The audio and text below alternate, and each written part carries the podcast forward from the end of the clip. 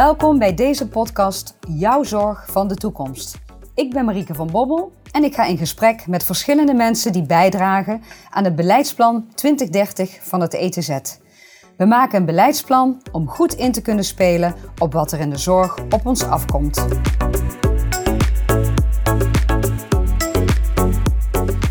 Vandaag zit ik hier met Bart Berden. Bart, wil jij even kort voorstellen? Uh, Bart Berden, sinds 18 eh, jaar uh, voorzitter van de Raad van Bestuur. Nou, welkom. Dank je. We hebben een uh, beleidsplan opgesteld. wat vind jij belangrijk aan dat beleidsplan? Nou, wat ik heel belangrijk vind, is dat de wereld om ons heen in een enorm tempo verandert. En nou, nou natuurlijk over belangrijke internationale, nationale gebeurtenissen. Maar ook als je kijkt naar de specifieke situatie in de zorg, dan hebben we aan de ene kant steeds meer mensen die zorg vragen. En aan de andere kant steeds minder mensen die zorg ook kunnen geven. En dat loopt in, eh, in de komende jaren op tot meer dan 100.000 mensen tekort. Dus dan zullen we het echt anders moeten doen. En daar is een beleidsplan heel belangrijk voor. Om ook te kijken hoe gaan we het dan doen. En om die reden vind ik het heel belangrijk, te meer, ik heb het plan al mogen zien, dat ik daar ook zie dat daar uh, op die manier ook naar wordt gekeken. En wat is voor jou dan nieuw aan dit beleidsplan? Nou voorheen was het meer uh, concreet. Dit zijn uh, de opgaves en dat gaan wij doen. Nou, dat zit er nu uh, een stuk minder in. Gelukkig ook nog wel. Maar het mooie van dit plan is dat het meer zegt van ja, daar moeten we naartoe. En wij rekenen op jullie, mensen, om daar te komen. En je krijgt wel wat handvaten mee. Maar het is ook heel belangrijk om daar samen, met plezier zeg ik dan ook. Want het is ook het scheppen van onze eigen toekomst.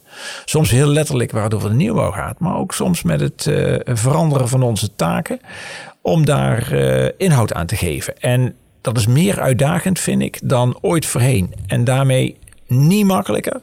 Maar ook wel veel leuker. En hoe geeft het jou houvast?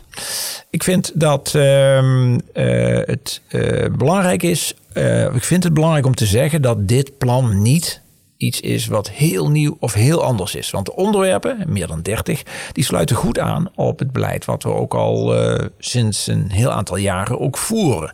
Het gaat alleen verder. Het geeft accenten.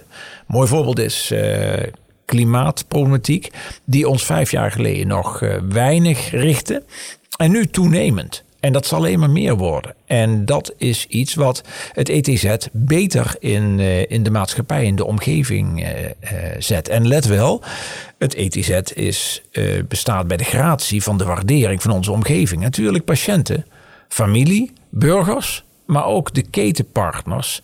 en alle andere, en dat zijn er heel veel, die belang hebben bij, bij het ziekenhuis, een goed functionerend ziekenhuis. Ja, daarom is het echt belangrijk. Dus ik hoor jou ook zeggen van er zit veel componenten van samenwerking in, maar ook nieuwe elementen die passen bij deze tijd. Ja, of, of, of accenten die je anders uh, uh, legt. En daarmee zie je het ook veranderen. En het gaat gelukkig uit van wat we als aanstaand beleid al hebben.